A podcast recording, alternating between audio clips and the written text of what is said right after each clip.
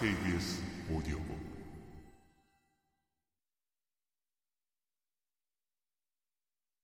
그러나 다음날 그들은 결혼하지 않았다. 겁이 나요. 에이미가 말했다. 당신 어머니가 무서워요. 어머니께서 저에 대해 뭐라고 하세요? 몰라. 어머니한테 당신에 대해 얘기한 적은 없으니까. 절 사랑한다는 말도 하지 않았나요? 그게 무슨 상관이야? 결혼하자고. 그럼 어머니와 거기서 같이 사는 건가요? 두 사람은 서로의 얼굴을 바라보았다. 당신이 일을 해서 우리 집을 가지는 건 어때요? 못하러 그래. 난 돈은 충분히 가지고 있어. 집도 크고. 그래도 어머니 집이잖아요. 돈도 어머니 것이고요. 내 것이 될 거야. 언젠간 우리 것이 될 거고. 자, 다시 춤춰요.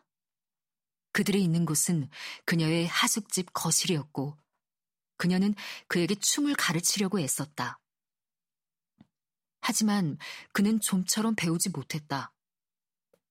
음악도 그에게는 그저 소음에 불과한 듯 그의 춤을 이끌어내지 못했다. 그녀의 몸의 감촉이 그를 조화롭게 움직이지 못하게 하는 것일 수도 있었다. 결국 그는 춤을 배우지 못했지만 그녀를 데리고 컨트리 클럽 무도회에 갔다.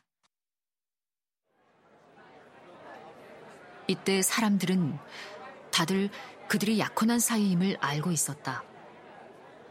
그럼에도 불구하고 그녀는 잔디밭 부근 주차장에서 다른 남자들과 춤을 추었다. 그는 다른 남자와 춤을 추고 술을 마신 것에 대해 그녀에게 따지고 싶었다. 여기서 나가서 나랑 술 마셔. 그러면서 우린 약혼한 사이잖아요. 약혼자랑 무슨 재미로. 그래?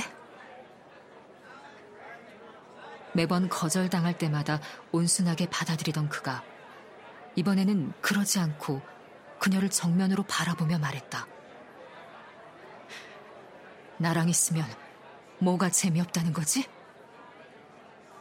그가 그녀의 어깨를 움켜쥐자 그녀는 잠깐 뒤로 물러나며 말했다. 아, 아파요! 아프겠지. 나랑 있으면 뭐가 재미없다는 거야? 그러다가 다른 커플이 다가오자 그는 그녀를 놓았다. 그로부터 한 시간쯤 뒤 중간 휴식 시간에 그는 비명을 지르며 저항하는 그녀를 어두운 차에서 끌어내 이제는 텅 비어 있는 샤프롱들만 극장 관객들처럼 줄지어 서 있는 댄스홀을 가로질러서 빈 의자로 갔다. 그러고는 거기 앉아 그녀를 무릎 위에 올려놓고 엉덩이를 때렸다. 그날 날이 밝자 두 사람은 자동차를 타고 20마일이나 가서 다른 마을에서 결혼식을 올렸다.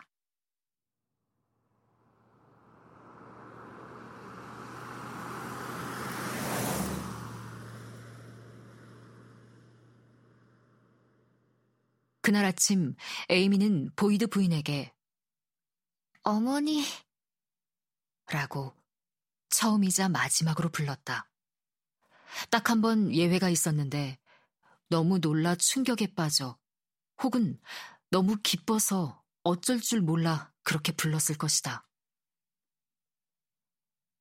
바로 그날 보이드 부인은 형식적으로나마 에이미에게 브로치를 선물했다. 오래되고 세련되지 못한 것이었지만 값은 꽤 나가는 물건이었다. 그는 에이미가 브로치를 방으로 가져와 선체로 물끄러미 그것을 바라보는 모습을 지켜보았다. 지극히 차갑고 지극히 속을 알 수 없는 표정이었다. 그러고는 서랍을 열고 손가락 두 개로 그것을 집어 내려놓은 다음 그 손가락들을 허벅지로 끌어왔다. 가끔은 하고 있어야 할 거야. 하워드가 말했다. 아, 그럴 거예요. 감사의 표시를 해야죠. 걱정 마요. 한동안 그녀는 그것을 하고 다녔다. 그의 눈에는 그녀가 기뻐하며 그것을 달고 다니는 것처럼 보일 만큼 자주 달았다. 하지만 얼마 안 있어 그는 그녀가 기뻐서가 아니라 그것이 자신과 어울리지 않는다는 것을 악의적으로 보여주기 위해 달고 다닌다는 사실을 깨달았다.